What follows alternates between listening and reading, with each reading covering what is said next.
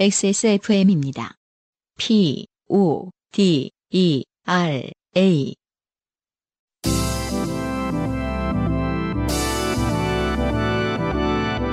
케이카와 함께하는 요즘은 팟캐스트 시대.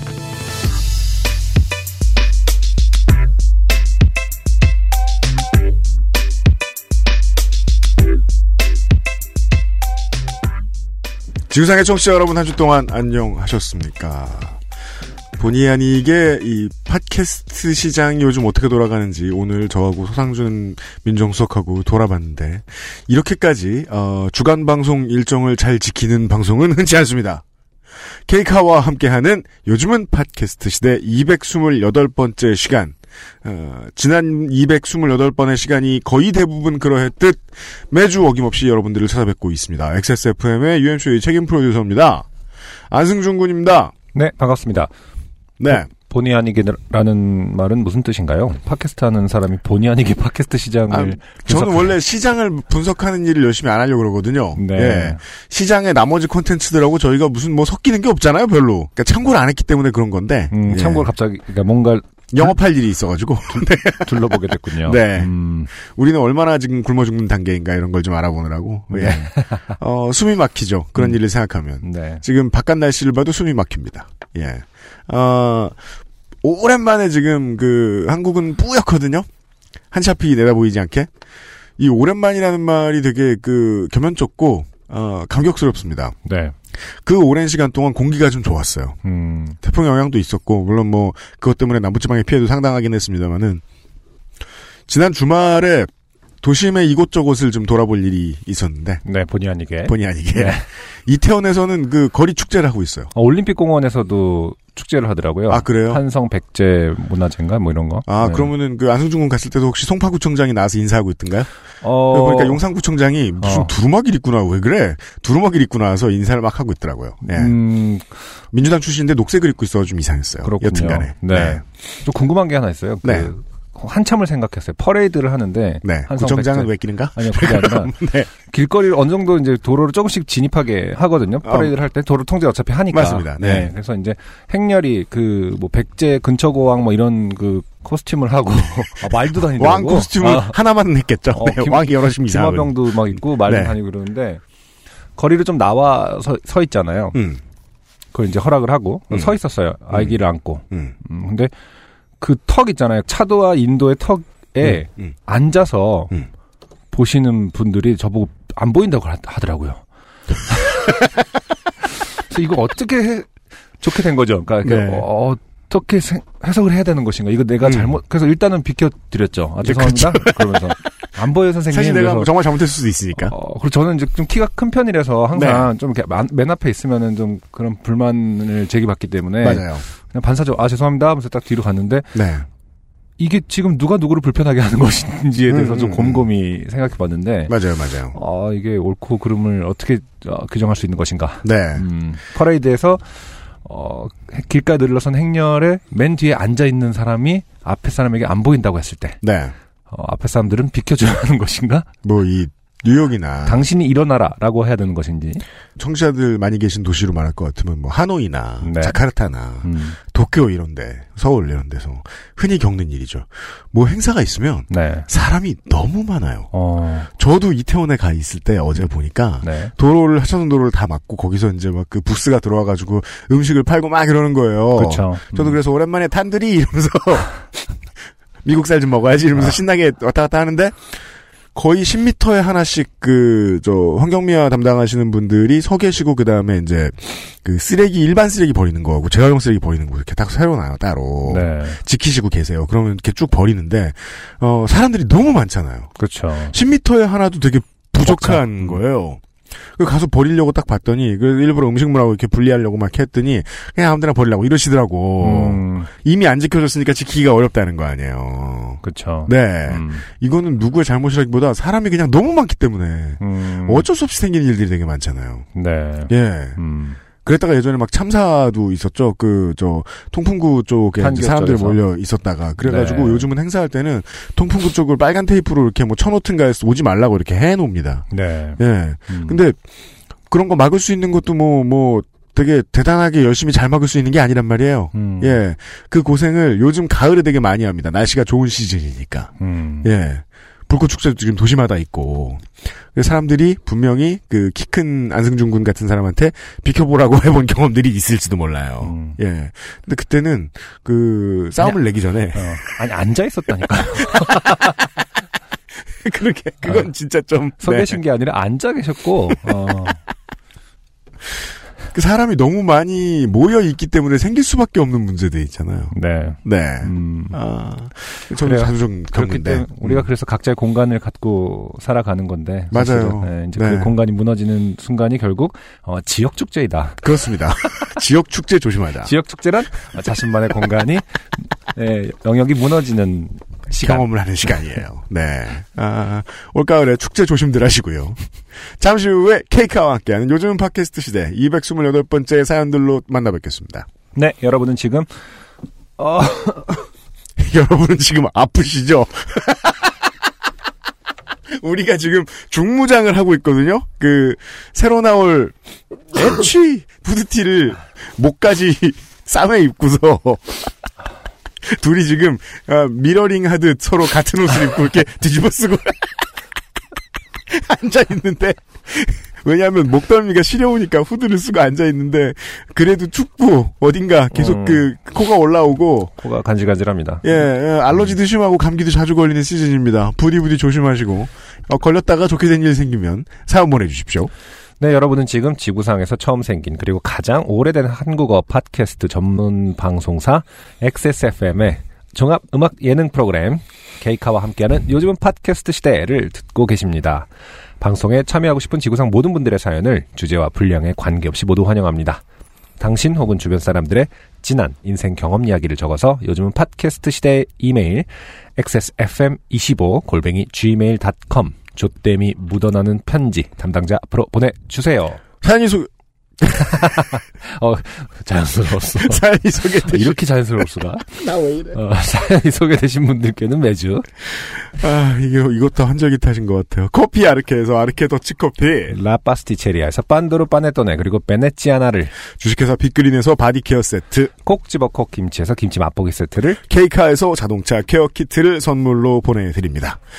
요즘 팟캐스트 시대는 SK엔카 직영의 새로운 이름 케이카, 커피보다 편안한 아르케 더치 커피, 피부의 해답을 찾다 도마 코스메틱 앤서 나인틴에서 도와주고 있습니다. XSFM입니다. 장미와 카렌듈라 꽃잎, 허브와 flower complex로 성나고 건조한 피부를 진정시키는 앤서 나인틴의 더 플라워 토너. 지성에도 건성에도 훨씬 더 복잡해도 앤서 나인틴이 꽃잎 같은 피부를 찾아드려요.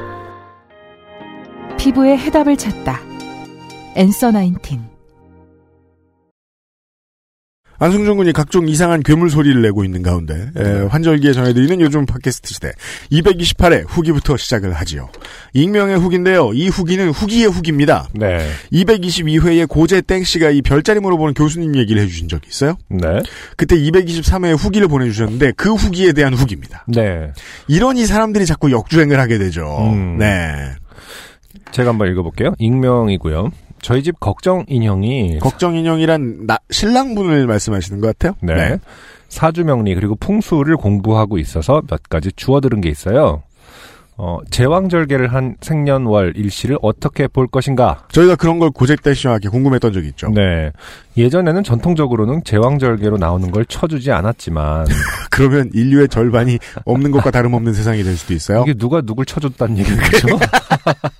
아 누가 나무 이렇게 음. 엉덩이를 쳐주는 것과 같은 간호 선생님이 어, 현재는 그 빈도가 높아서 네. 제왕절개를 하더라도 본인의 것으로 본다고 하더라고요. 그렇죠. 아, 이게 세상이 이렇게 바뀌니까 그렇군요. 빈도의 문제였군요. 네. 예전에는 소수이기 때문에 쳐주지 않았군요. 그렇죠. 아, 원래 그래요. 폭력적이네요. 네.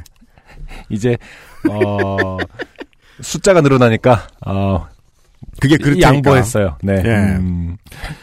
그리고 제왕절개 수술을 시작할 때가 아닌 아이가 엄마에게서 분리될 때 그때의 시간으로 본답니다. 그렇군요. 네. 명리에서 명은 생년월일시 어, 즉 본인이 태어나면서 가지고 나오는 것이고 운은 크게 10년 가로 열고 대운, 작게는 1년 가로 열고 세운. 그리고 한 달 월운 하루 일진 2시간씩 바뀌는 걸 말해요. 아, 아, 10년, 1년, 한 달 하루 2시간씩 바뀐다. 아, 그러네요. 운이, 네. 음. 2시간씩 바뀌는군요, 운이. 우리 녹음 끝나면 운이 바뀌어 있다는 거예요. 아, 그렇군요. 네. 그러니까 이 녹음 안에서의 운은 똑같은 거군요. 갑자기 좋게 된다거나 이러진 않고. 아니죠. 우리가 한 시간 전부터 같은 운이었으면 아, 녹음하다. 한 시간 뒤부터 운이 한 시간부터 바뀌어서 내 운이 바뀌어. 이게 뭐, 음. 저, 세트가 쓰러진다거나, 무너진다거나, 뭐 그런 일이 생길 저- 수도 있 그럴 때는 이제 아 처음엔 좋았는데 뭐 이런 건가요? 이런 얘기 할 때마다 저는 언제나 영화 데스티네이션 시리즈밖에 생각 안 난다니까? 파이널 데스티네이션. 아 그렇군요. 네. 아 그러면 이제 처음에 좋았다가 끝- 끝에 잘못되는 경우는 음. 아, 한 시간이 지나서 새로운 운으로 접어 들었을 때 운이 바뀐 거군요. 그런 것 같아요. 두 시간 단위니까. 음. 그래서 이걸 운명이라고 하죠. 명과 운. 음. 음. 안승준님의 말씀처럼 두 시간마다 변하기 때문에 수술 시작하고 아이가 나올 때까지 그 정도의 시간은 다르지 않을 거라 생각해요. 음. 음. 하지만 더 명확하게 하자면 아이가 엄마 뱃속에서 나오는 그 시간이 본인 시간이죠. 음. 아마도 그 시간으로 병원에서도 측정하는 걸로 알고 있습니다. 그렇군요. 음, 요즘은 제왕절개 한다면 병원에서 원하는 날짜, 시간을 정해서 알려주면 그 시간에 수술 들어간다고 하더라고요.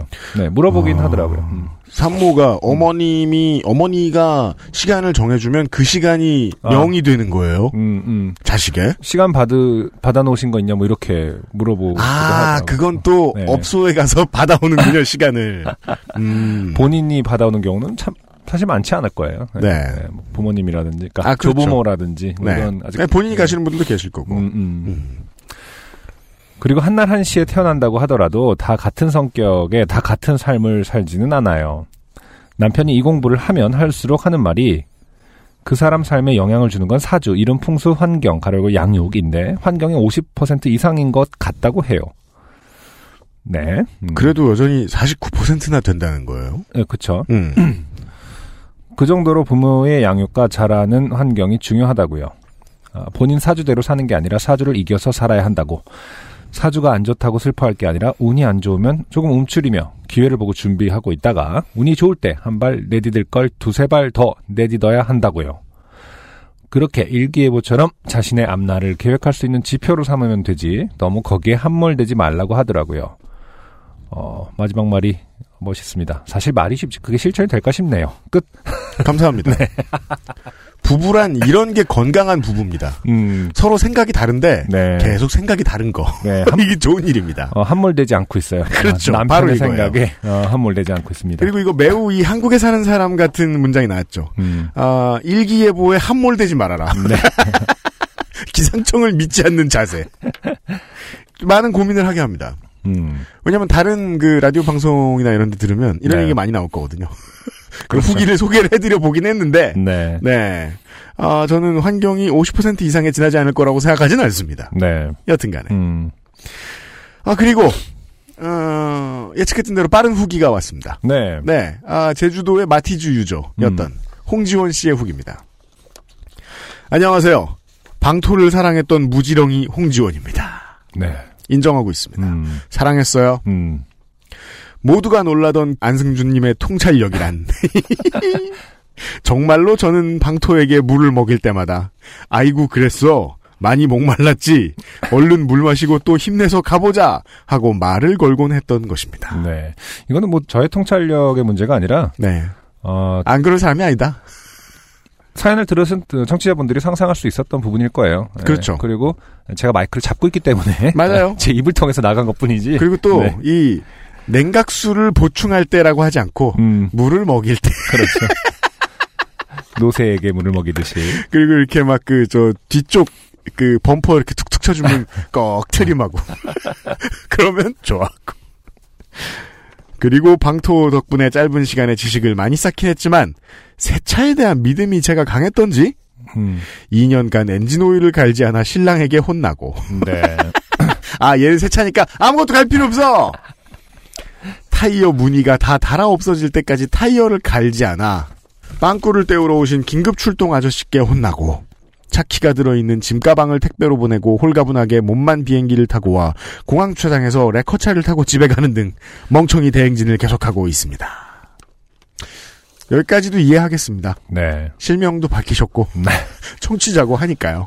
아 그리고 왜냐하면 지난주에 홍지원 씨의 사연 내용을 저는 하나도 놀리고 싶지 않았어요. 음. 이렇게 배우는 게 맞다. 원래 하드코어하게 네. 바보 소리 막 들어가면서 원래 음. 기술자들은 그 바보 취급합니다. 모르고 들고 온 사람들을 네. 들어가면서 배우는 게 좋을 수도 있습니다. 네. 이미 얼마나 많은 지식이 있으시겠습니까? 없는 지식은 하나밖에 없었던 거죠.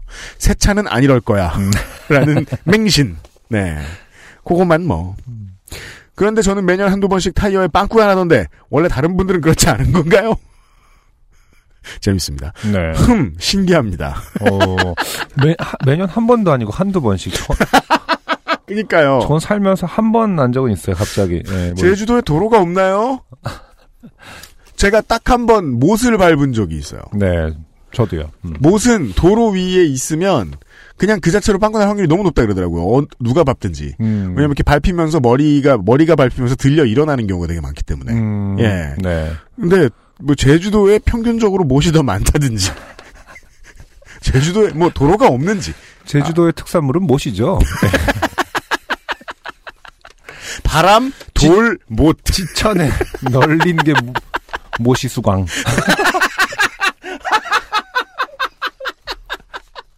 아무 말. 아 몰랐네요. 네. 아 그리고 왠지 케이카 차량 관리 키트를 보내주실 것 같지만 사실상 저는 1년에 한두 번 밖에 세차를 하지 않으므로 이탈리아에서 온 케이크를 받고 싶습니다. 네, 홍지원 씨를 통해 많은 분들께 교훈을 드릴 수 있게 됐습니다. 드리는 대로 받으세요. 그럼 저는 이제 설득하자 역으로. 네. 이참에 물광도 좀 내보시고 좀, 예. 이게 제가 지금 이 케이카 차량 관리 키트 덕분에 벌써 몇 달 됐습니까? 10개월째 하고 있잖아요. 네. 확 내는 걸. 음. 8개월인가? 안 힘들어요. 처음에 할 땐 진짜 왜 이렇게 힘들어 이랬는데, 어, 코어에 힘이 생기면서 점점 빨라집니다. 네.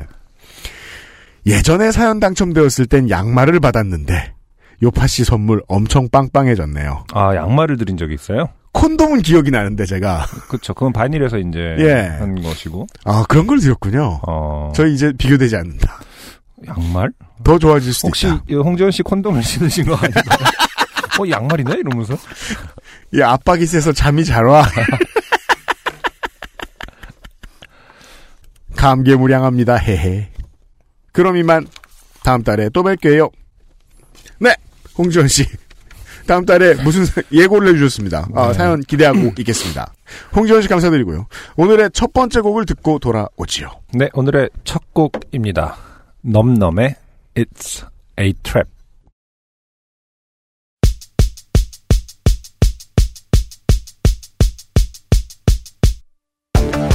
Don't, don't you cry up.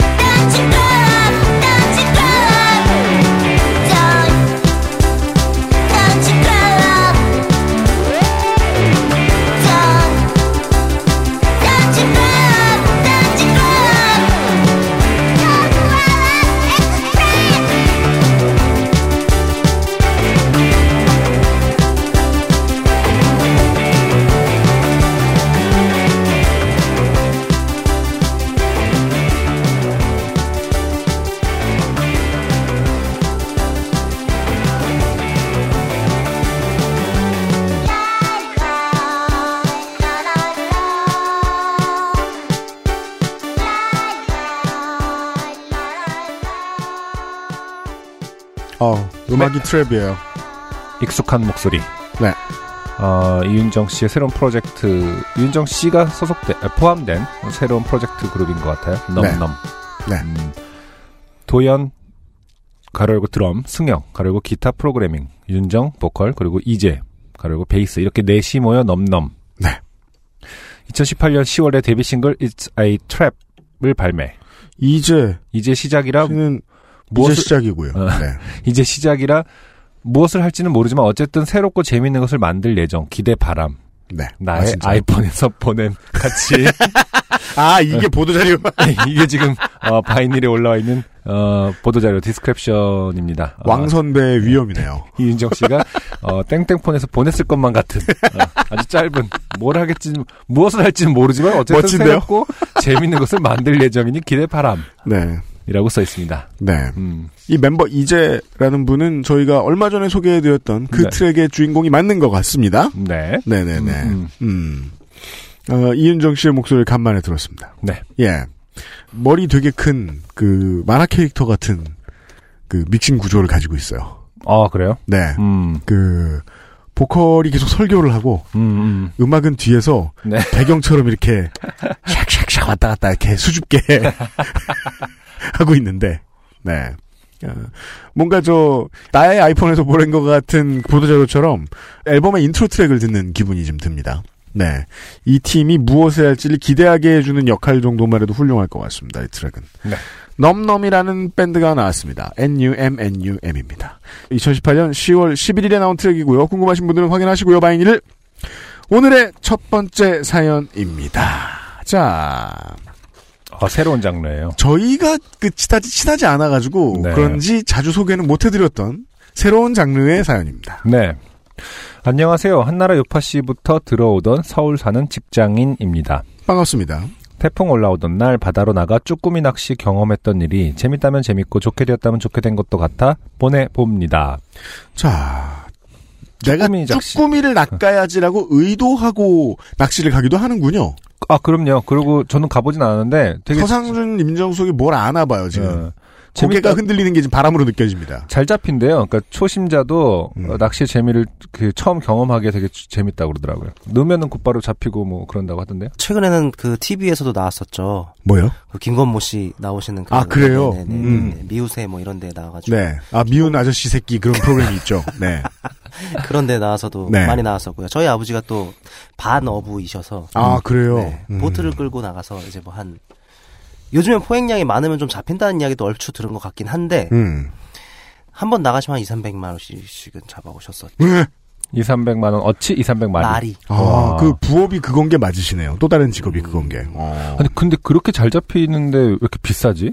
쭈꾸미? 어. 쭈꾸미 맞아요. 요즘 많이 싼 편 아닌가? 어 비싸죠. 비싸죠. 그래요? 네. 그왜 이게 저 저희가 어릴 때 이후로 쭈꾸미 가격과 그 오징어 가격이 네. 그 골든 크로스를 만난 뒤에 오징어가 더 비싸지고 쭈꾸미가 더 싸지고 있는 추세라는 걸 제가 알아요. 음, 근데 제가 어릴 때를 생각해서 그런지 쭈꾸미가 많이 싸졌다고만 느끼는데 그렇지 않은가 봐. 음. 원래 쭈꾸미가 이제 알이 들어가 있을 4월인가 이쯤에는 좀 비싸요. 아, 그래요? 알베이가 음. 있을 때. 근데 그 가을엔 좀 쌀 줄 알았는데 여전히 아. 별로 싸진 아 않더라고요. 요새 시장 나가보면 그래요. 네. 음. 음. 아무튼 맞아 그 이상한 거 많아요. 저는 얼마 전에 전복을 처음 먹어봤어요. 음. 지난 주말에 네. 사람들이 맛있다 맛있다 하길래. 전복을 처음 먹어봤다고요? 태어나서? 네. 네. 아 그래요. 음. 먹어봤더니 그냥 저, 저 물오징어 삶은 것하고 좀 비슷한 식감이었는데 전복을 아무튼- 어떻게 먹었어요? 그러니까 어떤 요리? 아 그? 갈비찜에 들어있는 전복이었어요. 아, 이렇게 막 그 바둑판 모양으로 칼집을 내놓지 않습니까? 네. 그럼 갈비찜 양념 맛으로 드셨겠네요. 아, 그, 그렇죠. 네. 갈비 맛이 나는데? 뭐 이러면서. 근데 그 비싼 데에 하나밖에 안 들어가 있는 거야. 음. 그 요새 양식으로 키운다는데 뭐 그렇게 비싼가 몰라? 가격이 한번 또 폭락했는데 사실 음. 올, 올 여름에 워낙 폭염이어서 아, 네, 막상 네. 시장에서 살 때는 그렇게 폭락한 걸 체감하지 못했어요. 그리고 전복같이 저한테 뭐 익숙치 않은 그 식자재는 네. 감히 또 저 뭐냐 시장 가서 안 사거든. 음, 음. 그래서 그냥 가끔 그냥 가격만 보고 쓱 지나가는데 그렇게 네. 싸지 않더라고. 음, 여튼간에 어, 싸지 않은 쭈꾸미 낚시 이야기예요. 네. 저희 회사 사람들은 다 낚시를 좋아합니다. 거래처 사람들도 다 낚시를 좋아한답니다. 아이쿠 이런. 음, 종종 어울려서 같이 낚시를 떠나곤 하는데 하던데라는 걸로 하- 봐서 하던데 사연 어. 보내신 분은 그동안 같이 간 적은 없었던 것 아, 같아요. 그러네요. 네. 어쩌다 보니 점심을 먹다가 그래 그럼 우리 회사 사람들끼리 뭉쳐서 한번 가자 이런 얘기가 나오고 말았습니다. 음흠. 사장이 좀처럼 이쪽 사무실에 나오지 않는데 가끔 나오는 날이면 이렇게 직원들이 긴장하여 무리수를 툭툭 내던지곤 합니다. 아, 이분이 아셔야 될 게 있습니다. 음. 이것이 사장의 본질입니다. 아, 사장은 무리수를 내라고 있는 자리입니다. 나 이런 걸 두둔해주고 있어? 음.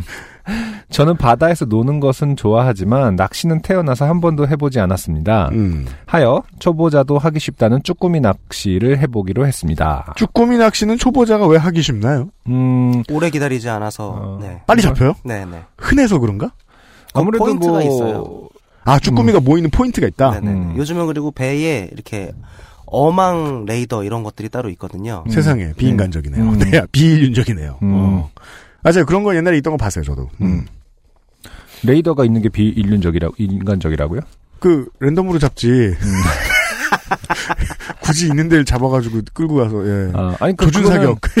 그 그거 그쪽은 이제 장사를 하는 입장이니까 아, 네, 그렇죠. 배를 태워서 여기서 잡아라. 그래서 이제 체험을 하는 거, 거 아니에요? 배 한 사람당 얼마를 내고 하는 걸 테니까. 제 친척 중에 그 무코에서 그, 예, 실제로? 이런 어. 업을 하시는 분이 계셨어가지고, 어, 배를 본 적이 있어요. 음, 정말, 우리가 이게 그 어업에 대한 지식이 없이 배를 보면, 음, 뭐야, 귀신 나올 것 같아, 이러고 말잖아요. 음, 근데 안에 들어가 보서 보면 엄청 비싼 첨단 장비들이 즐비하죠. 네. 예. 자, 아무튼 사람들이 봄, 가을로 서해로 몰려가서 인당 수백 마리씩 잡아들이니 해마다 소매가만 올라간다고. 아, 그러니까 가- 말 그대로 개개인이 다 잡아가느라 우리가 시장까지 오는 게 별로 없, 없어서 비싼가 보구나. 그 시장까지 오는 아, 이- 수량에 영향을 줄 만큼 이 산업이 발달돼 있는 거구나. 그럴 수도 있겠죠. 그렇군요. 그러니까 시장에서 사 먹느니 그 돈이면은 잡으러 가자. 사서 수백 마리를 사서 가족끼리 나눠 먹는다. 그게 왜 가능하네요. 어. 그 은행이 떨어지는 시기만 놓고 보면 도시에서 네. 은행 냄새가 지금보다 한 달은 더 나야 돼요. 음, 음. 근데 생각보다 빨리 없어지잖아요. 아 업자들이 있죠. 이유가 있죠. 음, 네. 네. 그게 다 이제 아 그 로바다야끼에 가면 우리 입으로 들어옵니다. 은행 구이가 돼가지고 로바다 야끼 참 오랜만에 듣네요. 제가 그런 데 자주 안 간다는 소리예요. 근데 아니, 늙은 단어인가? 아니 이자카야랑 로바다 야끼가 다르긴 다르잖아요. 장, 그, 그 장르가. 아 그래 나그 네. 단어가 생각이 안 났어. 근데 한참 뭐 저 중학생 때 이제 오렌지족 막 이럴 때 로바다 야끼가 오렌지족의 상징이었거든요. 와 개까네. 어. 나 일본 문화가 남경필과 동급이 됐어.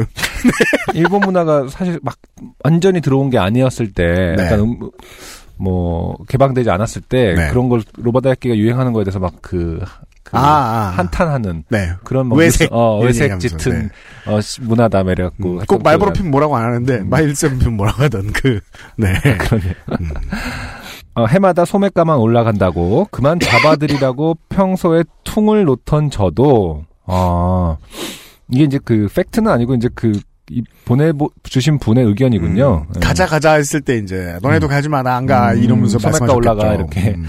퉁을 놓던 저도 이렇게 된 이상 어, 이번 가을에서 봄까지 어, 날 쭈꾸미를 잡아오리라. 아, 매일 어, 이번에 잡아서 그냥 계속 쭈꾸미만 드시게 드시죠. 네. 쭈꾸미 밥. 볶아 먹고 삶아 먹고. 국 끓여 먹고 이랬다는 뜻이겠죠. 살림장만의 꿈을 안고 짐을 챙겼습니다. A 부장의 충고를 받아들여 곧 버릴 바지, 곧 버릴 상의, 곧 버릴 신발로만 챙겼죠. 아 멋있네요. 음, 따라서 패션의 통일성은 하나도 찾아볼 수 없었습니다. 아닙니다. 요즘은 이런 것을 동묘압 패션이라고 합니다. 으뜸으로 치죠. 네. 네. 그 흔한 단체 사진 하나 찍지 않았습니다. 좋은 음, 생각입니다. 저희 뮤지션들끼리 한때, 한때 이제 홍어 삼합이 좀 유행을 해갖고. 아 그래요? 네, 음. 좋아하시는 분들 몇 있었어요. 저도 홍어 삼합을 좋아하기 때문에. 근데 홍어 먹으러 갈 때는 버릴 옷을 입고 네, 가나요? 다 이렇게 가요. 왜냐면 냄새가 아. 진짜 심하게 배니까. 네. 아, 가관이에요, 뮤지션들이. 내노라는 뮤지션들이 다 네. 먹늘어난 티셔츠랑 네. 시린이 입고 만나서 음, 음. 그렇구나. 그랬던 기억이 나네요. 음. 자, 어, 그 흔한 단체 사진 하나 찍지 않았습니다. 때는 태풍 콩레이가 한반도에 상륙한다는 10월 초의 금요일 밤이었죠. 음흠. 얼마 안 됐네요. 음. 무려 새벽 3시에 집결했습니다. 혈기 넘치고 체력 성격도 좋던 20대 시절에도 이 시간에 누군가를 만날 약속은 잡지 않았었는데 말입니다. 배가 6시 출항이라 5시까지 항구에 도착해야 하기 때문이라 했지요. 아, 음, 배한 번 나가는 정도로 먼 데로 가셨군요. 그러네요. 예. 그 시간에 준비해서 나가는데 풀 메이크업 따위 할 생각은 하지도 않았습니다. 당연합니다. 저는 나이도 먹을 만큼 먹었고 또 성격상 딱히 필요한 경우가 아니라면 예쁘게 보이고 싶은 마음도 없는 터라 음. 음, 생얼에, 누군들 아니겠습니까? 생얼에 가까운 얼굴을 보여야 한다 해도 전혀 거리낄 게 없었습니다. 그러나 그냥 생얼을 보이는 것과 하루 종일 바닷물과 빗물에 후드려 맞아 머리칼이 줄줄 내려오고 유일하게 그려놓은 눈썹은 날아가고 없고 화장은 베이스 메이크업까지 다 지워진 데다 감기 기운으로 열까지 오른 빨간 볼을 하고 다 버릴 옷들로만 코디해서 입은 위에 배에서 나눠준 구명 조끼 우비 두 겹을 겹쳐 입은 상태로 사장과 A 부장과 B 부장을 마주하려 하니 세상에 이렇게 거지 같은 기분이 들 수가 없는 겁니다.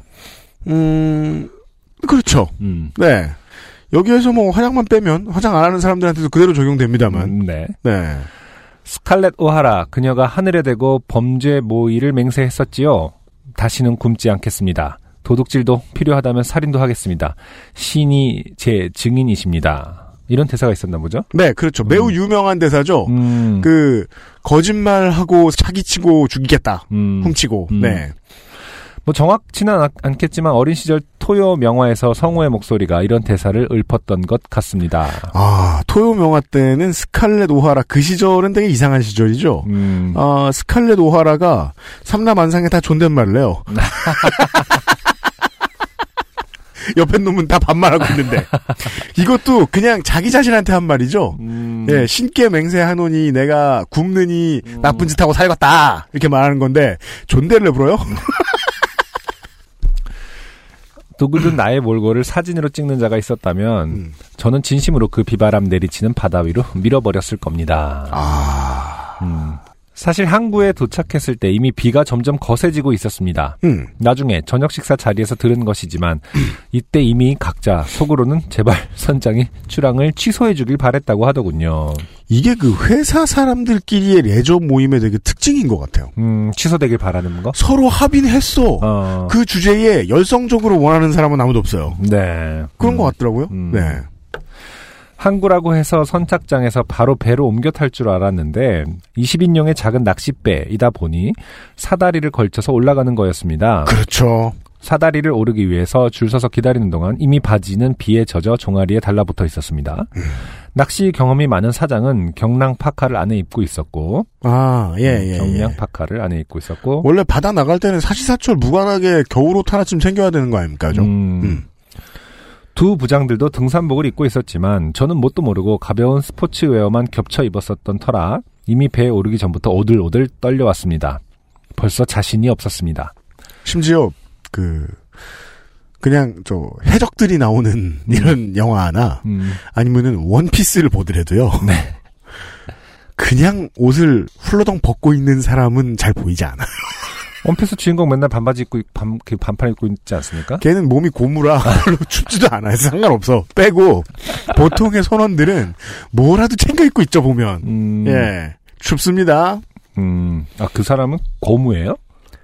고무 고무인데요. 정확히 고... 정확히 고무는 아니고요. 어떤 열매를 이거 처음부터 어떻게 설명해 이걸? 아, 하도 유명해서 네. 엄두를 못 내는 그런 명작들 있잖아요. 아, 아, 네, 어, 그렇죠. 지금 시작하면 너무 늦었겠지 뭐 이런 거. 저도 지금부터 설명하면 늦었겠지 이런 생각이 듭니다. 악마의 열매라는 게 있고요. 네. 그 중에 예 알겠습니다. 동물계에서 자연계인가? 네. 예 있습니다. 네. 하여튼 음. 6시 반쯤 배에 올라타서 어, 오전 10시 정도까지 정말 쉴 틈 없이 비를 맞았습니다. 4시간이나 음, 얼굴을 때리는 게 빗물인지 파도인지도 알 수 없던 스- 순간도 있었습니다. 늘 그렇지 않나요? 음, 10시경에 배식한 오뎅탕이 아니었으면 그때 저체온증으로 쓰러졌을지도 모르겠습니다. 저는 그 짧은 단 한 번의 그 제주도 경험 가운데서 네. 공항을 내리자마자 느꼈던 게 음, 그 제주도는 육지와 다르게 네. 빗물이 가끔 아래에서 위로 올라오잖아요. 그래서 뭐야 바닷물이야 이런 생각을 했던 기억이 납니다. 음, 아니 배 위에서 훨씬 흔히 더 많이 겪는 일이죠. 그렇겠죠. 음, 바람에 펄럭이는 우위를 이리 묶고 저리 묶은 거짓대들은 다시 12시경 점심이 나오자 우르르 몰려 아구아구 먹어대고 있었습니다. 음.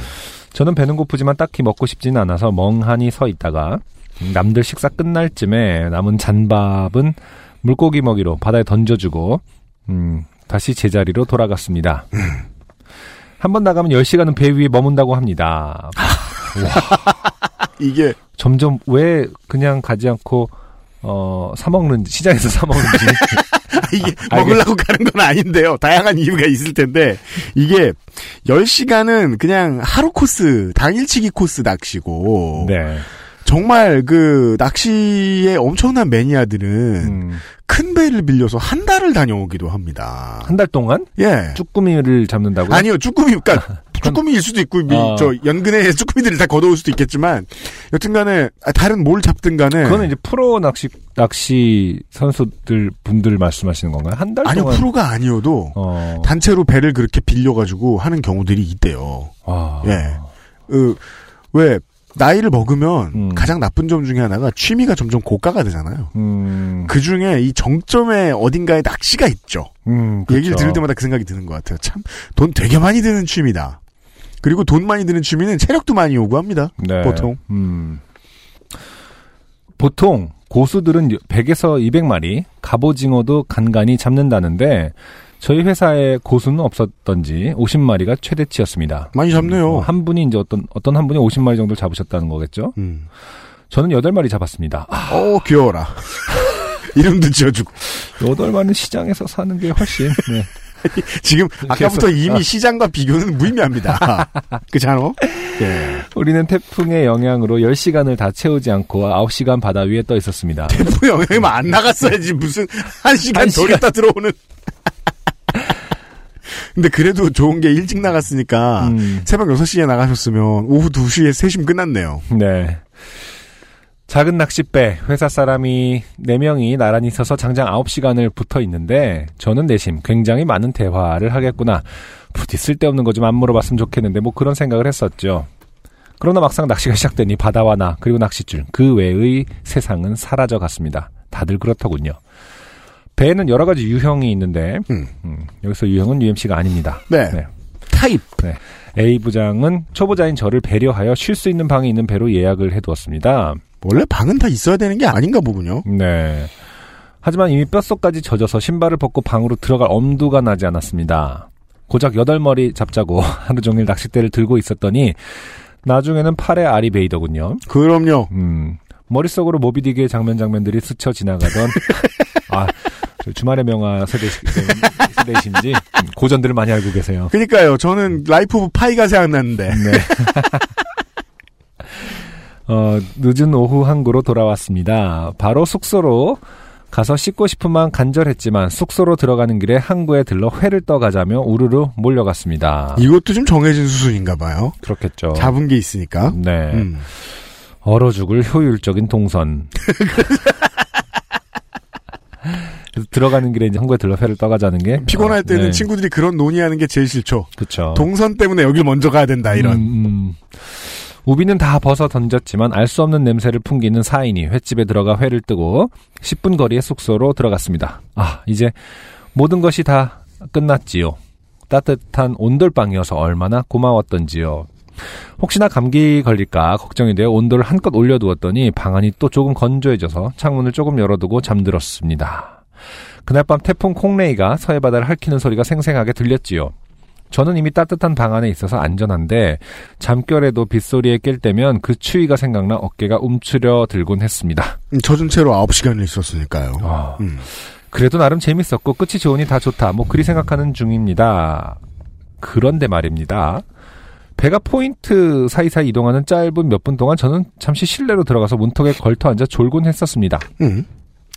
유독 많이 졸렸습니다. 음, 전날 일찍 자두긴 했지만 그래도 두 시간밖에 못 잤으니 아마도 잠이 부족해서 졸린 거라고 생각은 들었지만 너무 추위에 떨고 있었던 터라 약간 저체온증이 걱정되기도 했었습니다. 음. 나중에 저녁 먹으면서 들은 얘기인데 우리 배에선 제가 유일한 여자였었다고 하더군요. 이게 뭐가 문제일까요? 네. 근데 그럼 아까 방에 걸터 앉아 창밖으로 보았던 그 긴 머리 웨이브의 여자는 누구죠? 어, 제가 좋아하는 스타일이죠? 이거 별거 아닌데? 아주 재밌구만. 머리 긴 남자라도 있었던 걸까요? 다들 못 봤다 했습니다. 그러곤 잊었습니다. 피곤한 밤이었으니까요. 근데 지날수록 생각이 또렷해집니다. 그 여자분 그 비를 맞고도 머리칼이 하나도 안 젖어 있던 게 이상하긴 했어요. 긴 글 읽어주셔서 감사합니다. 네. 네. 아, 참 감사합니다. 이 마지막 낚시가- 한 문단을 위해서 얘기가 아니었군요. 그렇군요. 갑작스럽게 좀 오싹했던 분들에게 어, 뭐야 이게? 저희에게 물어보셨을 때 어, 지난 그 요파 씨가 진행되었던 6년간 네. 가장 대답할 수 없는 질문이 나왔습니다. 네. 그 긴 머리 웨이브의 여자는 누구죠? 또 두 가지죠. 긴 머리도 흔치 않았을 텐데 음, 웨이브가 이 웨이브는 이제 어떤 웨이브냐? 네. 그 보통 이제 일반적으로 동네 미용실에서 가장 많이 하는 그 웨이브냐? 음, 그 평상시 생활하기 편한 웨이브 있죠? 네. 아니면 결혼식 웨이브. 음, 어, 우리 앞세대들은 이라이자 머리라고 부르던 그것이냐? 더더욱이 말이 안 됩니다. 전자면 얘기가 되는데 음, 전자면 귀신 얘기죠. 네. 여성이 안 계셨는데 음, 그 머리는 보통 여성분만 하시니까 네. 긴 생머리의 남자는 있을 수도 있어요. 긴 머리 웨이브는 뭐냐? 음, 예. 음, 어, 긴 생머리 다시마? 웬 미역이 이렇게 들라쳐 이러면서 아, 선장님이 이렇게 아. 미역을 맞아가지고 배에 실린 건 쭈꾸미 반 미역 반 이렇게 해갖고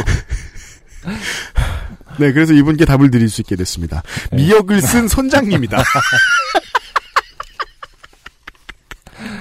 그리고 그냥 생머리면 뭐 어디 뭐 락커 이렇게 생각할 수 있을 텐데 어, 올 봄에 서상준 뭐 이렇게 생각할 수 있었을 텐데 네. 웨이브라고 하니까 음. 네 이건 미역이다.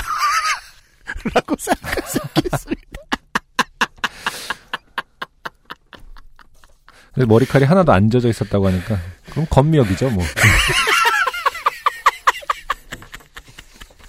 자 건미역 사연이었습니다. 그러면 되게 그 드레드 하기 전 호일펌 같은 상태가 돼요. 건미역이면 잘 움직이지도 않고 찰랑찰랑하지도 않았을 가능성이 자 조, 졸릴 때 슬쩍 보셨던 그 머릿결을 기억하셔서 네. 저희에게 다시 한번 후기를 보내주시고요. 낚시터를 낚시를 하러 가는 건 아니고 음, 네 그냥 휴양 삼아 갔는데 거기가 낚시터인 경우들이 있죠. 음, 뭐 호수 근처라든가 네, 아니면은 바다 낚시로 유명한 곳 어딘가 이런 데에 그 사람들 낚시하는 곳을 지나다니다 보면 어, 못 느끼기 쉬운데 가장 이채로운 점이 고요함이에요. 고요함. 네, 낚시에 온 행락객들이 시끄러운 사람들도 있는데 시끄러운 사람들의 비율이 현저히 낮아요. 음, 보통 조용히 있죠. 네. 예. 기본적으로는 뭐 시끄러우면 물고기가 도망간다고 생각해서인가요? 예. 제가 뭐 그렇게 뭐 낚시에 대한 전문가는 아니지만 네. 옆에 이렇게 가족 단위로 만약에 오시는 분들이 계시잖아요. 그럼 음. 주변 사람들이 자리를 피하거나 음, 주의를 주는 경우가 좀 있습니다. 음, 그러니까 그 해달라고. 주위의 핵- 핵심이 조용히 좀 해주세요. 물고기가 도망가잖아요라고 네네네, 하는 거예요. 그런 거죠. 음. 네. 아. 그 제가 도망가자 이런 거 아니- 제가 놀라요. 이, 이런 게 아니라 그 처음에 보고 저는 호숫가 어디 이런데 낚시터 보고 큰 충격을 받았거든요. 음, 방이 있고 음, 음. 문도 없고 네. 그 무슨 간이 침대가 있고 끝이에요. 음, 거길 전세 내듯 세 내듯 들어가가지고 며칠 동안 낚시만 한다는 거예요. 그렇죠. 하나도 이해가 안 됐어요. 음, 아, 정말 뭐 어떻게 보면 좀 그 오싹한 공간이긴 하죠. 오싹하게 느껴질 수 있는 공간. 근데 그게 이제 역시 그 현대는 그그 분위기를 사진이나 영상을 가지고 보통 설명을 많이 해주잖아요. 네. 근데 그 새벽 시간에 낚시하는 모습들 보고 있잖아요. 음, 놀러 갔을 때. 그럼 저거는 진짜와 사진 같다, 그림 같다 이런 생각이 들 때가 가끔 있긴 있어요. 네. 예. 음, 아 예쁘구나. 저런 데서 조용히 있으면 무슨 생각일까 하는 이제 그 경애가 들었던 적은 있었어요. 하지만 이런 상황은 아닙니다. 음. 근데 마- 낚시 다니신 분들은 이런 그 남양 특집스러운 경험을 좀 그런 얘기를 많이 알고 계신 것 같기도 해요. 항상 보면은 워낙 아, 또 그렇죠. 새벽 시간대라든지 물가에 새벽 시간에 이렇게 있는 것들이 네. 좀 음산한 기운이 느껴지다 보니까 음. 뭐. 그 사실이든 아니든 그런 네. 얘기를 많이 어, 그런 얘기를 한두 가지씩은 항상 알고 계시는 것 같더라고요. 그렇죠. 네. 네. 이분은 어, 어, 전문 낚시꾼도 아니면서 한 번 갔는데 네. 어, 건미역을 단 선장님을 만났어요. 사연 감사합니다. XSFM입니다. 아르케더치 커피를 더 맛있게 즐기는 방법. 얼음처럼 차가운 맥주, 그 안에 아르케 더치 커피를 넣어보세요. 묵직한 바디감의 커피와 쌉싸름한 맥주가 어우러진 환상의 맛. 아르케 더치 흑맥주. 때론 친구보다 커피. 아르케 더치 커피. 어느 날 너에게 한 약속이 있어 한 너를 꽉 잡고 같이 일어서 자고. 다른 손엔 꿈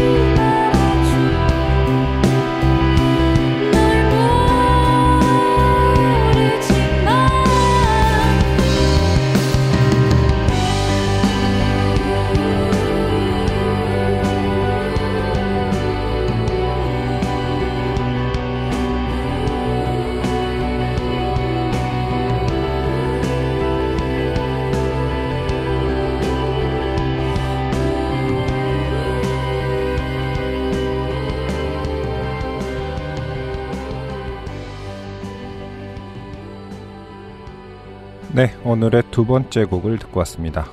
신인류라는 아티스트의 너의 한마디였습니다. 네. 2018년 9월 27일에 나온 음반인 것 같죠? 9월 26일이군요. 네. 음. 나온 지 두 주쯤 된 따끈따끈한 트랙입니다. 네. 네. 정보가 거의 없습니다. 이게 첫 곡입니다. 이게? 자신들도 데뷔했는지 모를 수 있습니다, 지금. 우리가 그런 것을 이런 생각을 하고 있을 수 있어요. 무슨 소리야? 난 음악을 한 적이 없어. 가능합니다. 네. 참 우리가 그런 얘기 많이 하잖아요. 10초 안에 승부를 보는 시대다고 이제 그 음원 음원 시장이라는 것이 그러죠. 처음 인트로에 대해서 많이 고민들을 하는데 네. 어뭐 전략적이지 않 든 전략적이지 않든 간에 네. 10초의 인상이 참 강렬했던 곡인 것 같아요. 그렇군요. 네. 네. 음. 저는 옛날 사람이라 20초 이후부터 듣잖아요. 혹은- 일부러 안 들어? 혹은 1분 이후부터 들어요. 그 작곡가가 의도한 이제 좋은 것들이 다 튀어나올 때거든. 계속 안 보여주고 있다가. 네. 예. 그게 8, 90년대까지의 싱글들은 그랬단 말이죠. 음. 예. 아, 한 곡을 가지고 판단하면 안 되겠어요. 다음 곡이 기대가 될 따름입니다. 네. 그리고 이 신인류라는 단어가 한국에서는 386 세대와 비슷하거나 음. 혹은 486 세대와 비슷한 개념입니다. 네. 예. 음. 철의 장막이 무너지던 과정에서 젊은 시절을 보낸 사람들. 네. 그 사람들을 뜻하는데 우리는 이제 뭐 모바일 혁명 시대, 인터넷 혁명 시대 이렇게 얘기하는데 이 사람들은 전화와 전신의 정점에 서 있던 그런 사람들. 음. 어, 드디어 자기 발로 움직이지 않아도 세상을 만들어낼 수 있게 된 세대들. 음흠. 일컫는 말인데 이 신인류라는 말이 어, 즉 옛말이거든요. 네. 네. 음. 어, 이 옛 감성은 아주 탁월합니다. 음. 이 트랙에서 나오는. 네. 네. 음. 어, 정보가 더 나왔으면 좋겠습니다. 네. 네. 그러자면 곡을 누가 좀 들어줘야 됩니다. 네. 네. 신인류의 너의 한마디라는 싱글이 지난달에 나왔습니다. 케이카와 함께하는 요즘은 팟캐스트 시대 228번째 순서의 두 번째 사연입니다. 음. 하연주 씨라는 분이 보내주셨습니다. 안녕하세요. 경기도에 사는 하연주입니다. 흰색 스니커즈 때문에 좋게 된 이야기입니다. 네. 아, 우리가 익숙한 신발 장르로 돌아왔습니다. 네. 아니, 흰색 스니커즈가 좋게 된 이야기일 수도 있겠네요. 아직 흰색 스니커를 객체화시키는 걸로 봐서, 음. 네, 그, 방울토마토라 부르지 않고, 네. 하얀 토마토라 부르지 않고, 음. 애정을 충분히 주지 않고 있다. 네. 설마 UMC님은 그 수많은 운동화에 다 이름을 붙여놓은 건 아니죠? 자식이 명이, 그 숫자는 삑처리 해주세요. 그러긴 좀 어렵죠? 네. 네. 제가 뭐, 해마도 아니고, 네, 아버지의 뱃속에서 갑자기 평평평평, 음. 네. 아, 해마가 다 이름을 붙일까? 그 뭐 해마어로 물어봐야 되는데 답을 들을 수가 없어요. 땡땡번가에서 쇼킹 딜로 판매하고 있던 땡땡리스 화이트 스니커즈는 트와이스 스니커즈라는 별명처럼 되게 청순하고 발랄해 보였습니다. 네. 이 제품이 뭔지는 모르겠습니다만 음. 청순하고 발랄해 보이는 방법이 있습니다. 네. 어, 가피가 가죽 대신 천이면 되고요. 어, 그래요. 가급적 한 칼라를 유지하면 되고요. 네. 아, 그리고 outsole은 그, 저, 어, vulcanize라고 해가지고, 음. 그, 에, 아주 기본적인 빨리 밑창이 다는 그 신발 재질이 있습니다. 음. 예. 그걸로 하면 청순하고 발랄해 보인다고들 이야기합니다. 그 착각은 어디서 올까요? 고등학교, 중학교 실내화랑 비슷하기 때문입니다. 음. 비주얼이. 40대인 저에게 어울리고 말고를 떠나 저렴한 가격과 무배의 매력에 끌려 바로 구매하게 되었지요. 무배가 뭐죠? 아, 배송료 배송비 무료. 아, 어, 이 무배에 속는, 무료 그러니까. 그, 고객들이 무배에 속아준다는 건 얼마나 고마운 일인지 모릅니다. 영원히 속일 수 있거든요, 이렇게. 에, 쉬운 진리를 되새깁시다. 네. 하늘 안에 공짜는 없습니다. 무배면 낸 겁니다. 따라서 두 개 배송받을 때면 손해가 시작됩니다. 네. 구매자의. 자. 저는 평소에 230에서 235 사이즈를 신는데, 아, 5Y에서 6Y죠. 네. 아, 5Y에서 5.5Y인가요? 아, 아 6Y인가? 제가 이 그, 저 GS 사이즈는 까먹었네. 음. 10단위로 생산되는 신발은 230을 사곤 했습니다. 그래서 이 스니커즈도 230을 선택했는데 좀 작더군요. 아니 아주 딱 맞았습니다. 네. 이게 디자인이 마음에 들 때 고객의 태도죠. 음. 아, 작아라고 말, 작까지 말하다가 작달라부터 맞아 이런 식으로 말이 바뀝니다. 네. 줄 풀어야지 이런 생각한단 말입니다. 예. 좀 낭패감이 들긴 했지만 집안에서 이틀간 양말을 신고 신발을 신고 다니면서 신발을 늘리기로 했습니다. 신발 늘려주는 것도 있다면서요. 그걸 모른다는 거죠, 이분이 아, 지금 하현주 씨가. 아. 네. 아직 어, 초심자이다. 검색창에 shoe tree 하현주 음. 씨. 네. 앞코에 고무 장식이 되어 있는 스니커즈라서 아이고 참 번역할 게 참 많네요. 고무 장식하고 지금 그 물음표를 쓰- 써주셨는데 네. 고무는 장식은 보통 고무로 안 하고 찡이나 뭐 이런 걸로 하죠. 음, 아 여기서 한주 씨가 말씀하신 고무 장식이라는 건 쉘토를 이야기하는 것 같은데요. 음, 이 끄트머리의 쉘토 부분은 좀 딱딱해요. 다른 데보다. 음, 보통 그런 신발들이 꽤 있습니다. 골무를 낀 것 같은. 그렇죠. 네. 네. 아 근데 쉘토가 고무면 정말로 골무를 낀 것 같은 느낌이 들죠. 네. 발이 조금 아팠지만 이내 양말을 신지 않으면 편안하게 신을 수 있게 되었습니다. 네. 그리고 대망의 출격. 셋이는 늘 진리입니다. 아이 둘을 데리고 친정에 갔죠. 네. 희디 흰새 스니커즈를 신고 친정집 아파트 단지를 걷고 있는데 무언가 차가운 것이 발목 부분에 탁 하고 튀었습니다. 음, 내 손을 잡고 걷던 아이가 물을 밟았나 보다. 대수롭지 않게 생각하고 몇 걸음 더 걸어가는데 아, 전 이 문장 마음에 들어요. 음. 물? 불길한 느낌이 엄습해왔습니다. 그래서 발목을 들어 살펴보니 복숭아뼈에 초록색 진흙? 아니 누가 한참 씹다 뱉어낸 상추 같은 음. 정체불명의 물질이 튀었고 네, 흰색 스니커즈는 녹조 라떼 컬러의 무언가를 뒤집어 쓰고 있었습니다. 아, 발목은 닦아내면 그만이지만 흰 스니커즈는 점점 초록으로 물들고 있었습니다. 음. 물티슈로 대충 미상의 물질을 닦아내고 주위를 둘러봤습니다. 네. 길은 물구덩이도 나뭇잎도 없이 깨끗했습니다. 음. 10살, 5살 두 아이는 이게 어디서 왔냐며 들뜬 목소리로 약간 신이 난 듯 했고 네. 아이들은 이런데 왜 들뜨죠? 그렇죠. 음. 그렇다고요? 네. 들뜨죠. 음. 뭐, 뭐랄까, 뭐지, 뭐지, 막 내가 밝혀낼 거야, 뭐 약간 이런. 가- 아, 호기심. 네, 호기심이죠, 말 그대로. 호기심 덩어리니까. 음. 씹, 씹은 상추? 이러면서 저도 아직까지 이런 거에 좀 이렇게, 어, 뭘까? 약간. 아 그렇구나. 이 어릴 때 호기심을 버리지 않아야 훌륭한 미대생이 될 수 있어요. 자. 여기 또 종족 비하 나오죠? 어떤 부분이 놀리는 거죠? 훌륭한이 놀리는 건가? 미대생이 놀리는 건가? 안 놀리는 부분이 어딘지 모르겠어요. 큰 아이는 엄마 신발 녹색 됐다면서 키득키득 웃고 있는데 네. 저기 뒤쪽에 초록색의 어떤 작은 물체가 바닥에 떨어져 있는 게 눈에 띄었습니다. 네. 아이들과 가까이 가보았습니다. 지름 1cm, 길이 7, 8cm 정도의 그것은 선명한 초록색의 애벌레였습니다. 아, 지름 1cm. 그러면 듣는 직경, 그니까. 듣는 곤충 입장에서 애 취급받기 싫죠. 음, 애벌레가 아니지 않겠느냐.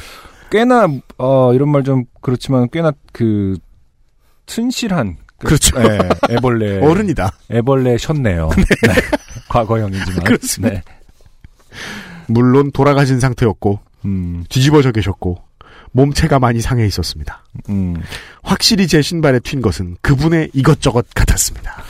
어, 이- 요즘엔 이런 애벌레, 이 정도로 이렇게 크고 튼실한 애벌레를 찾기가 쉽지는 않던데. 음. 저희 저 미디어 센터 앞에 보면 나무가 되게 많잖아요. 네. 예.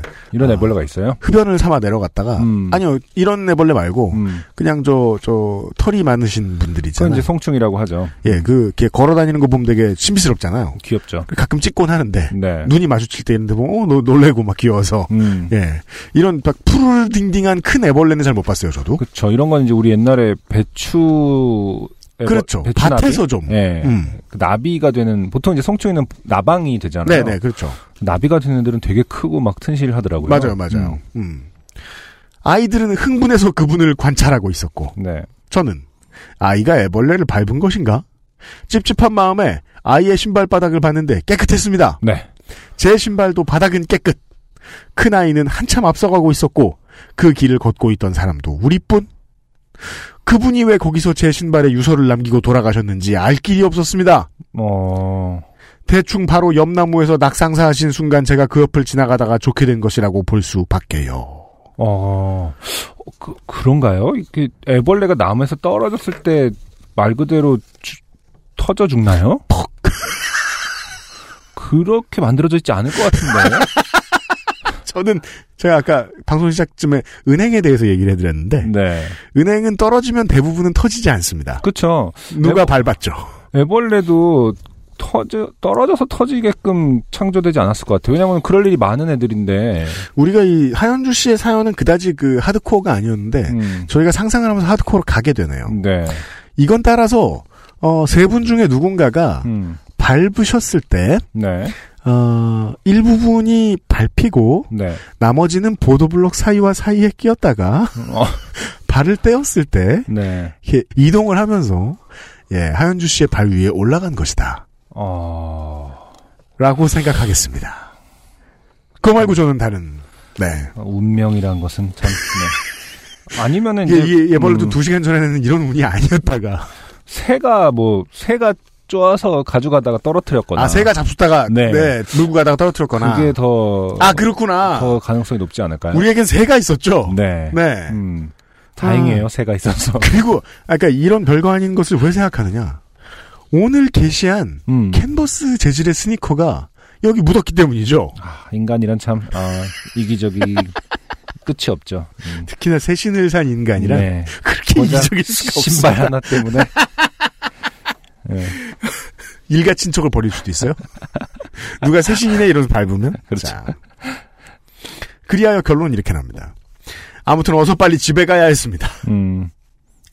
내가 밟은 게 아니다! 라고 결백을 주장하는 다섯 살짜리와 저 애벌레 진짜 크다! 며 흥분하는 열 살짜리 두 아이를 진정시키며 빠르게 집으로 갔습니다. 친정으로 가, 가셨겠죠? 네. 완전 염색되기 전에 스니커즈를 빨아야 했으니까요. 음. 다행히 과탄산을 사용하니 스니커는 다시 하얗게 되더군요. 네. 네. 하지만 물로 빨아서 햇볕에 말린 캔버스 재질의 스니커는 다시 줄어들어 신을 때마다 발가락이 아프네요. 아, 그렇겠네요. 어, 따라서, 그, 평상시에 손빨래와 그 빨래용 솔질을 좀 해보셨다는 사실을 알 수 있습니다. 음. 과탄산도 초보가 쓰면 잘 못 씁니다. 어, 그런가요? 예. 음. 그냥 표백제로 세탁기에 넣어서 돌릴 때만 제 역할을 하지, 음. 이게 솔질을 또 이렇게 원형으로 한다거나 몇 가지 이제 자기도 모르게 익혀진 스킬들이 있어요. 네. 약간 미지근한 물을 쓴다거나 블라블라 하여. 아, 그렇죠. 네. 음. 어, 쓰다 보니 이야기가 점점 길어지는 신비를 경험하게 되네요. 긴 글 읽으셨다면 고생하셨습니다.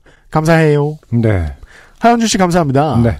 어, 그리고요, 그, 원래 이 실내화 같은 재질, 천을 좀 두껍게 덧댄 이런 스니커들은, 그, 아예 세탁기에 놓는 게 아니고 그냥 물로 그냥 쓱 닦고 이런 것만 해도 마치 그 티셔츠나 와이셔츠 원형 복구되듯이, 음. 예, 원상태로 돌아옵니다. 다시 작아져요. 네. 반드시 참고해 주셔야 되겠습니다. 음. 네. 어, 뭔가 AS 센터 같은 사연이 왔고요. AS 센터처럼 저희가 바뀌어버린. 네. 그리고 하현주 씨에 대해서 혹은 되게 많은 사연을 주시는 청취자 여러분들께 제가 궁금한 게 있습니다. 음. 하현주 씨의 이 아이디와 네. 바로 며칠 전에 같은 아이디로 이런 사연이 왔어요. 이 사연은 이렇게 시작했습니다. 안녕하세요. 경기도에 사는 김정훈입니다. 아, 같은 이메일 주소로요? 네. 로 시작하는 사연이 왔어요. 아. 그 사연은 타락했거든요. 네. 하현주 씨 뽑혔고 음. 두분 다 아이디 주인은 하현주 씨였어요. 네. 이게 어떻게 된 겁니까? 어, 이런 분들이 꽤 있습니다. 본의 아니게 지금 같이 산다는 것이, 아, 같이 사는 것도 아니지. 이게 이메일 아이들이 같이 쓴다. 아니면 이제, 같이 어. 살아도 좋고 아니어도 좋은데 음, 이메일 아이디를 여러 사람이 같이 쓰는 이유는 않지. 뭡니까? 예. 근데 우리가 그 간과하는 것이 사실은 왜 청취자가 굳이 왜 음. 아, 하나의 이름만 쓴다고 생 하- 쓰겠어요. 아, 사실은. 왜 네. 하나의 그 아이덴티티만 가지고 사는 우리가 뭐 면대면으로 소통하고 사는 것도 아닌데 이름을 기분에 따라 뭐 바꿀 수도 좀 있는 거고. 다종적으로 네. 살 수도 있는 거지. 그래봤자 팟캐스트잖아요. 이게 뭐 실명 걸고 명예를 걸고 뭐 이런 게 아니라 예, 네. 팟캐스트일 뿐이라서. 하현주 예. 씨, 당신은 김정훈 씨입니까? 하현주 씨입니까? 네. 그 외에 아이디를 같이 쓰시는 많은 여러분들 어, 이유를 알려주시면 저희가 후기 때 소개를 해드릴게요. 음, 네. 분명히 그렇게 온다. 그래봤자 팟캐스트잖아요. 아니 근데 두 같은 주소의 두 분의 시작이 어떻게 이렇게 똑같을 수가 있죠 진짜? 그니까요. 안녕하세요 경기도에 사는까지가 같잖아요. 네, 맞아요. 네. 근데 우리가 일개 팟캐스트다 보니까 압수수색 영장을 발부받을 수가 없어요. 없죠. 예. 여기 집에 있는 사람 다 나와! 누가 김정훈이야? 하고 싶은데 그럴 수가 없네요. 아 이게 사법권이 없어가지고 미스테리를 밝힐 수가 없습니다. 네. 네. 감사합니다. 당신이 누구시든 한낮 팟캐스트에 사연도 보내주시고 광고를 듣고 돌아오죠. XSFM입니다. 하정우입니다. 중고차 살 때 차주인 따로 파는 사람 따로 점검하는 사람 따로 있으면 대체 책임은 누가 지죠? 그래서 탄생한 SK엔카 직영의 새 이름 K카 매입부터 진단 관리 판매 책임까지 모든 걸 직접 다 하니까 중고차가 아니다 직영차다 K카 SK엔카닷컴 사이트는 변경 없이 그대로 유지됩니다. 제가 TV를 보는 시간은 뉴스, 야구 중계, 어, 가끔 드라마 거의 끝입니다. 아 드라마도 보, 보시긴 하나 봐요. 요즘 플레이어 봐요. 아 그래요. 네. 음, 어, 플레이어 같은 드라마가 한국에 없었어요. 음, 딱 그, 어, 유치한 수사물 있죠. 음. 그게 장르가 판박이처럼 정해진 게 있어요. 그게 장기판 같아요. 음. 여기에는 어떻게 들어가서 어떻게 되고 이렇게 꾸미는 방식이 있어요. 마치 그 고전적인 호러물들처럼. 네. 호러물은 지금 얼마나 무섭냐가 아니라 도구를 어떻게 써서 무섭게 만들었냐를 가지고 평가하잖아요. 음, 그런 고전 장르라서 그런 고전 장르의 드라마가 생겼더라고요. 네. 뭐 말이 많어. 재밌어요. 네. 여튼 고작 팟캐스트 하는 뭐 놈이 이렇게 말이 많아. 그니까 우리 팟캐스트가 뭐가 좋다 뭐가 좋다 이렇게 말씀하실 필요 없어요. 네. 고작 팟캐스트 좋아 그냥 듣는 아, 거야. 지금 그냥. 보니까 네. 상처받은 것 같은데. 아, 이거 내가 계속 할 말이 아닌가 보네. 죄송합니다. 아니, 그리고- 아, 울고 있는 것 같은데요, 지금? 아니 원래 그 저 제가 후드를 뒤집었으면 얼굴이 더 부어 보여요. 제가 지난주에 얘기한 적 있죠? 돼? 어, 원래라는 말 속에는 많은 심리 상태가 감춰져 있다. 그렇죠. 네. 뭐, 원래 후드를 쓰면 눈물이 나? 저는 원래 상처를 잘 받아요. 뭐 이런 식으로 예 아, 제가 아. 어, 정식으로 사과드리겠습니다. 받은 셈 치죠. 인생을 바쳐서 하고 있는 일에 고작이라는 단어를 붙여서 아, 경솔했습니다. 오늘의 마지막 사연은 네. 어, 그 TV 얘기하다가 아, 그러네. 그 드라마 가끔 보고 뉴스 보고 이렇게 하는데 제가 무슨 프로를 보든 어, 하정우 씨를 하루에 한 너다섯 번 봐야 됩니다. 음, 케이크 광고 때문에. 아, 그렇죠. 네. 음, 중고차가 아니다 할 때 꿈에 나올 것 같아요. 아, 요파 씨라도 케이크 광고를 좀 바꿔야겠어요. 작업 중이에요. 여튼 전현석 씨가 보내주신 사연이 오늘의 마지막 사연입니다. 네. 열심히 듣고 있는 청취자 전현석이라고 합니다. 네. 뭔가 항상 시국과 관계가 있는 사연이 하나씩 소개되는 분위기에 편승하여 21세기에 이런 시국도 있었다고 생각해 볼 수 있었으면 하는 마음으로 보냅니다. 최근에 핫한 계엄령 관련 사연입니다. 오늘은 낚시 스니커 계엄령입니다. 네. 저는 강릉에서 태어나 타 지역에 가본 적이 없습니다. 아, 좋아요. 보통 이런 분들은 커서 군수 후보가 됩니다. 초중고 나오고 그 구급 공무원 채용돼서 계속 거기에 있는 네. 좋아요. 그리고 사건은 1996년 제가 고1 때 일어났습니다. 네. 96년 고1. 거의 얼추 비슷한 연배인 것 같네요. 아직 평준화가 실시되기 전 저희 고등학교는 1학기 야간 자율학습이 없었습니다. 그리고 방학이 끝나면서 학부모님들의 열화와 같은 성원에 힘입어 2학기부터 야자가 시작됐습니다. 네.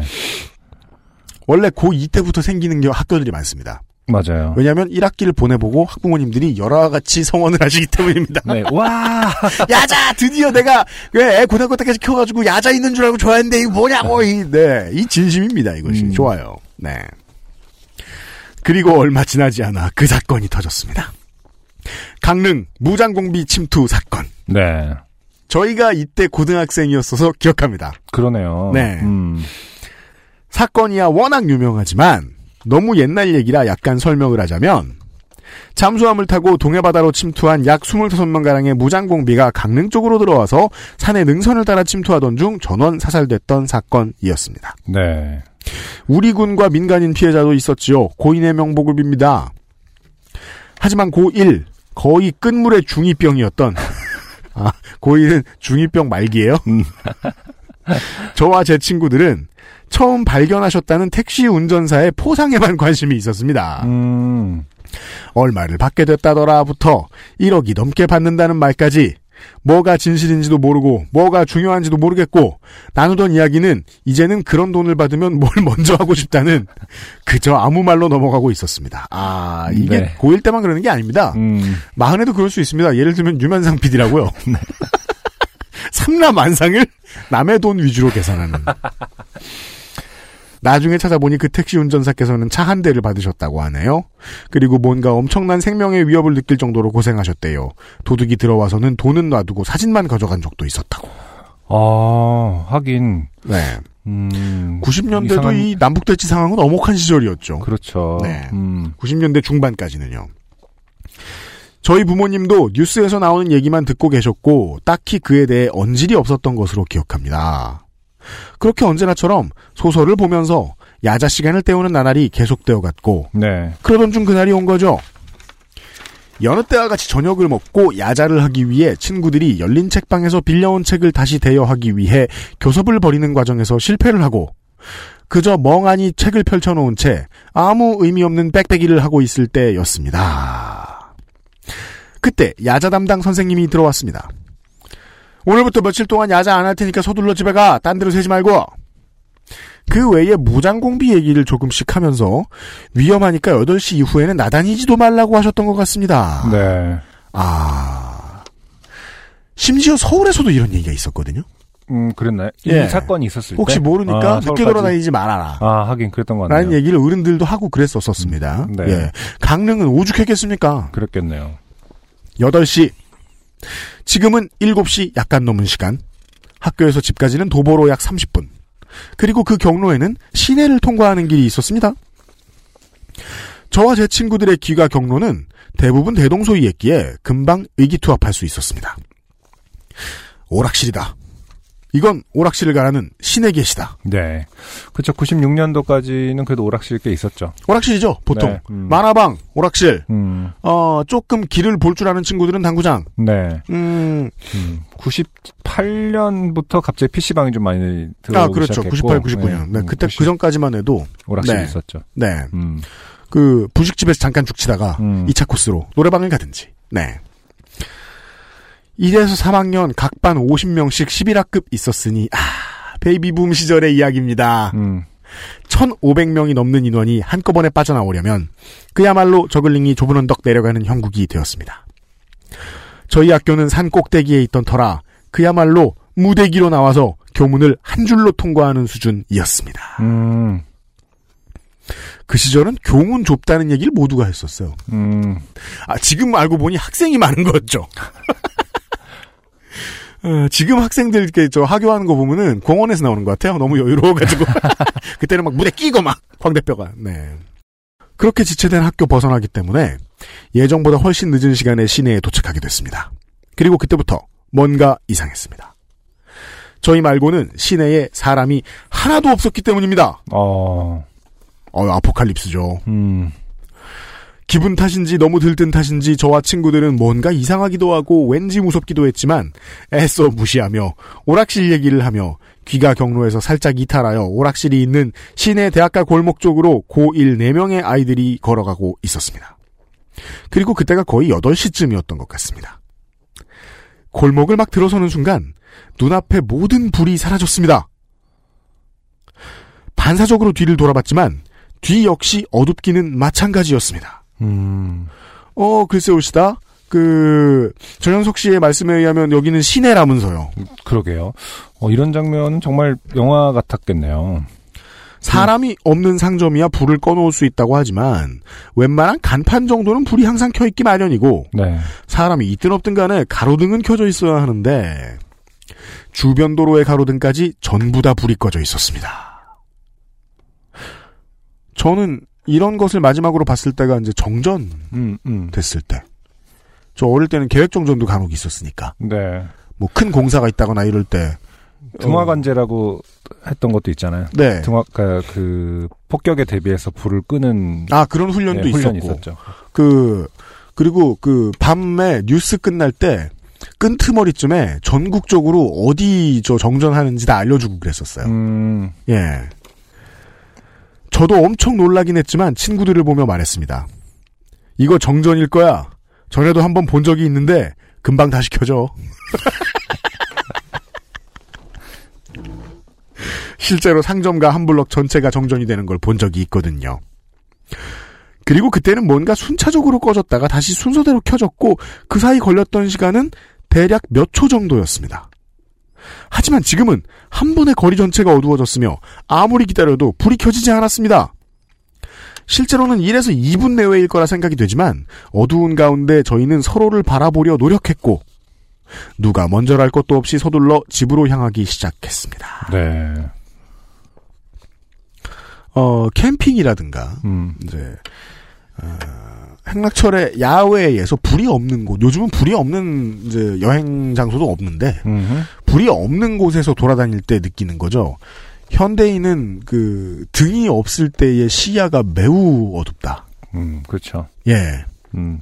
불이 완전히 꺼져 있을 때 사물을 인식하는 데까지 시간이 되게 오래 걸리잖아요. 네. 근데 보면 제가 왜 이렇게 기억하고 있냐면 우리 할머니 저를 키우셨던 외할머니는 되게 어두운데 물건을 엄청 잘 찾으셨던 게 기억이 나거든요. 네. 어떻게 되신 건지. 음. 예. 딱히 대화도 없고 누군가 의견을 피력한 것도 아니지만 모두 같은 마음이었습니다. 시내에서 집으로 걸어가는 약 20여 분의 시간 동안 길바닥만 보고 걸었습니다. 그리고 가는 내내 가로등은 다 꺼져 있었습니다. 하늘을 쳐다보기라도 했다면 정말 별이 아름답게 보일 조건이었는데 그럴 정신 따위 없었습니다. 그리고 집으로 들어가니 왜 이리 일찍 왔느냐는 부모님의 말에 사정 설명을 했습니다. 부모님은 열화 같은 성원을 보내주셨는데 학교 측에 네. 야자를 더 하라고. 부모님은 딱히 별 반응은 없으셨던 것 같습니다. 네. 그냥 시- 싫으셨던 거죠. 어, 당신이 일찍 공개. 그렇죠. 당연합니다. 꿀 같은 시간을 보내고 계시다가. 그냥 야자 안 하니까 도시락 하나만 싸면 되겠네 하면 좋아하신 정도. 아 일장일단이 있죠. 그 당시에는 급식이 없었으니까요. 정신적 피로인지 그냥 피곤해서인지 아니면 공포 때문인지 그냥 그렇게 잠들었습니다. 다음날 학교에 가고 야자 없이 끝났지만 바로 집으로 돌아왔습니다. 그리고 얼마 지나지 않아 다시 야자를 시작했고 공비들도 모두 잡혀 그냥저냥 마무리되었던 기억입니다. 당시 강릉 지역은 군사작전 지역으로 분류되어 있었다고 합니다. 특히 야밤에는 시내에도 군 차량이 돌아다니며 수색을 했다고 합니다. 저는 듣지 못했지만 총소리도 심심치 않게 들렸다고 하는데 우리나라에 살면서 총소리를 한 번에 구분한다는 건 사실 믿기 힘들긴 합니다. 네. 기록에 의하면 당시 강릉 상황을 대간첩 작전 수행을 위해 거의 계엄령 수준의 군경 민간 이동 통제가 이루어졌다고 말하네요. 음. 계엄령이라고 해도 딱히 겪어본 적이 없었으니 그저 모래시계에서 보았던 통금 같은 개념으로 이해하고 있었는데 통금보다 상위 개념으로 실제로 군 차량이 돌아다니는 상황이라면 발포도 가능한 때가 아니었나 싶습니다. 근데 그 불을 끄는 거는 왜 끈 거죠? 켜야 보여야 잡는 거 아닌가요? 아주 무식한 얘기지만. 저도 그렇게 생각하는데. 네. 네. 안 보여. 어디 갔지? 근데 저도 그런 것까지는 뭐 불을 전, 불을 켜. 전투 교본을 몰라서 저도 거기까지는 모르겠는데 네. 그냥 그 훈련 교본에서 그런 걸 봤던 거는 기억이 나요. 그 시가전 때에는 반응 방어를 하는 측이 네. 그 발전소를 다 차단해 놓고 발전소를 지키고 있다라고요. 어, 저도? 그 이유는 잘 몰라요. 음. 예, 병이었으니까요. 어, 음. 근데 그 실제로 그 드라마 같은 거 보면은 음. 어 드라마용 촬영 그 그 저 조명이 켜져 있어서 그렇지 그 실제로 야간에서 시내 지나가고 이럴 때는 보면 불 꺼져 있고 이런 상황들이 많이 나오고 그래요. 음. 저희들도 저희들 뭐 한두 살 때 계엄령이 있었기 때문에 그런 것까지는 잘 모르거든요. 어 뜬금없이 그 교훈으로 넘어오고 계세요. 네.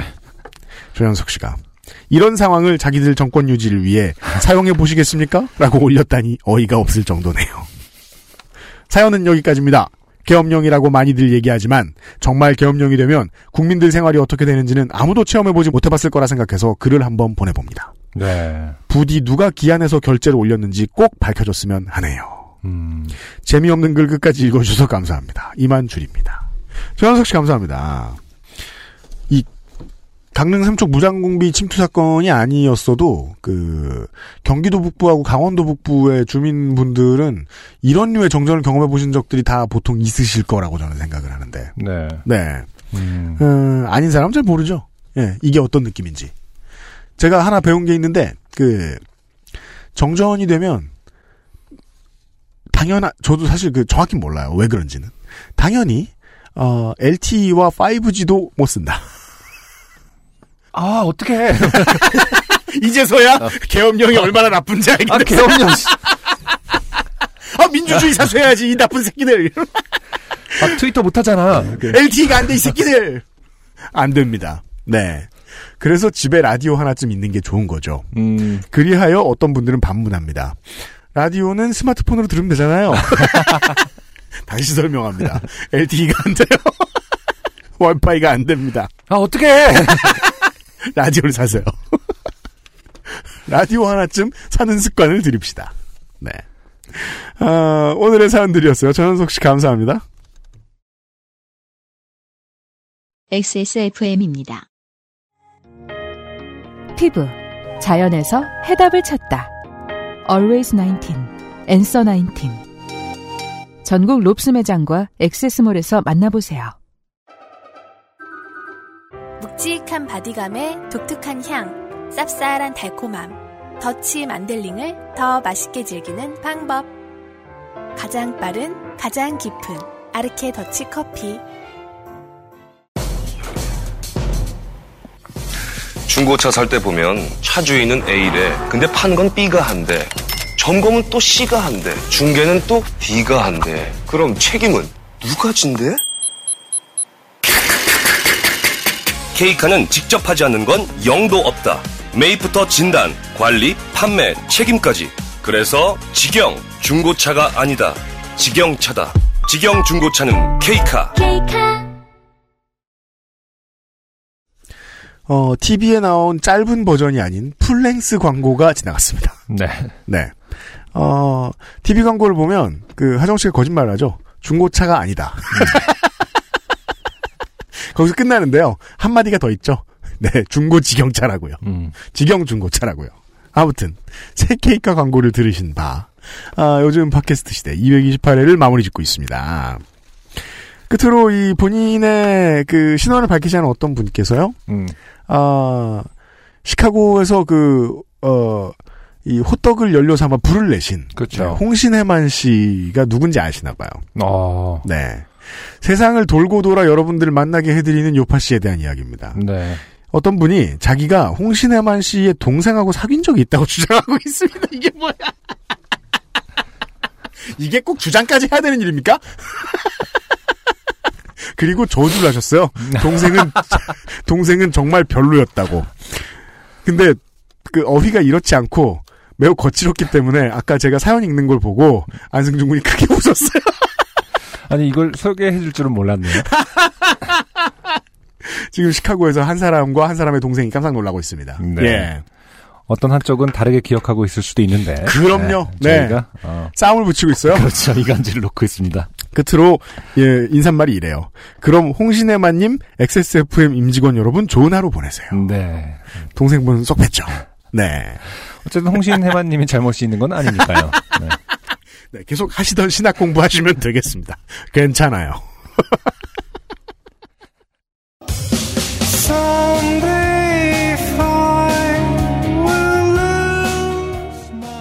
네. 아, 지구를 하루에도 수십 바퀴 돌아 매우 많은 사람들을 만나고 있는 케이카와 함께하는 요즘은 팟캐스트 시대 228번째 시간이었습니다.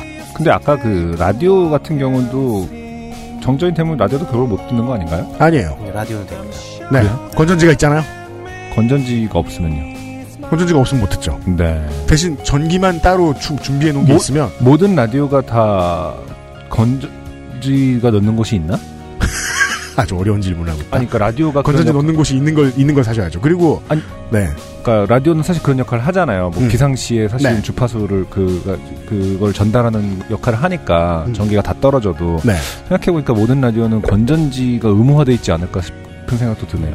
네. 뭔가 실- 빈 부분이 평소에는- 있을 수 있지만 그럴 가능성이 높습니다. 전기를 쓰다 콘, 콘센트를 쓰다가 네. 사실은 다 건전지 함이 따로 있, 의무적으로 있지 않을까 네. 갑자기 드네요. 그 여러분 집에 그 라디오가 있으면 뒤를 열어보면 음. 어, C셀이나 D셀 같은 큰 건전지 들어가는 음, 그런 물건이 가능성이 그럴 것 높죠. 같은데. 네네네. 그럼 팟캐스트도 못 듣겠네요. 그- 그렇죠. 어. 그러니까 여러분들 미리 알아두세요. 저희들 목소리를 더 이상 들을 수 없기 전에 뭐, 그니까, 아니, 한국도 이제 자연재해가 많잖아요. 네. 예, 예, 언제든지 라디오는 챙겨놓으시는 게 좋습니다. 예. 어, 이런, 어, 캔버스 재질 신발의 관리법이라든가, 쭈꾸미 낚시에서 조심하실 것들. 네. 예. 이런 것들에 대해서 네. 알려드립니다. 음. 요즘은 팟캐스트 시대였습니다. 아, 호상준 민정수석이 편집을 하고 있고요. 안승준 군과 UMC의 책임 프로듀서가 진행을 하고 있습니다. 다음 주 이 시간에 어김없이 찾아뵙도록 하겠습니다. 안녕히 계십시오. 감사합니다. XSFM입니다. P, O, D, E, R, A.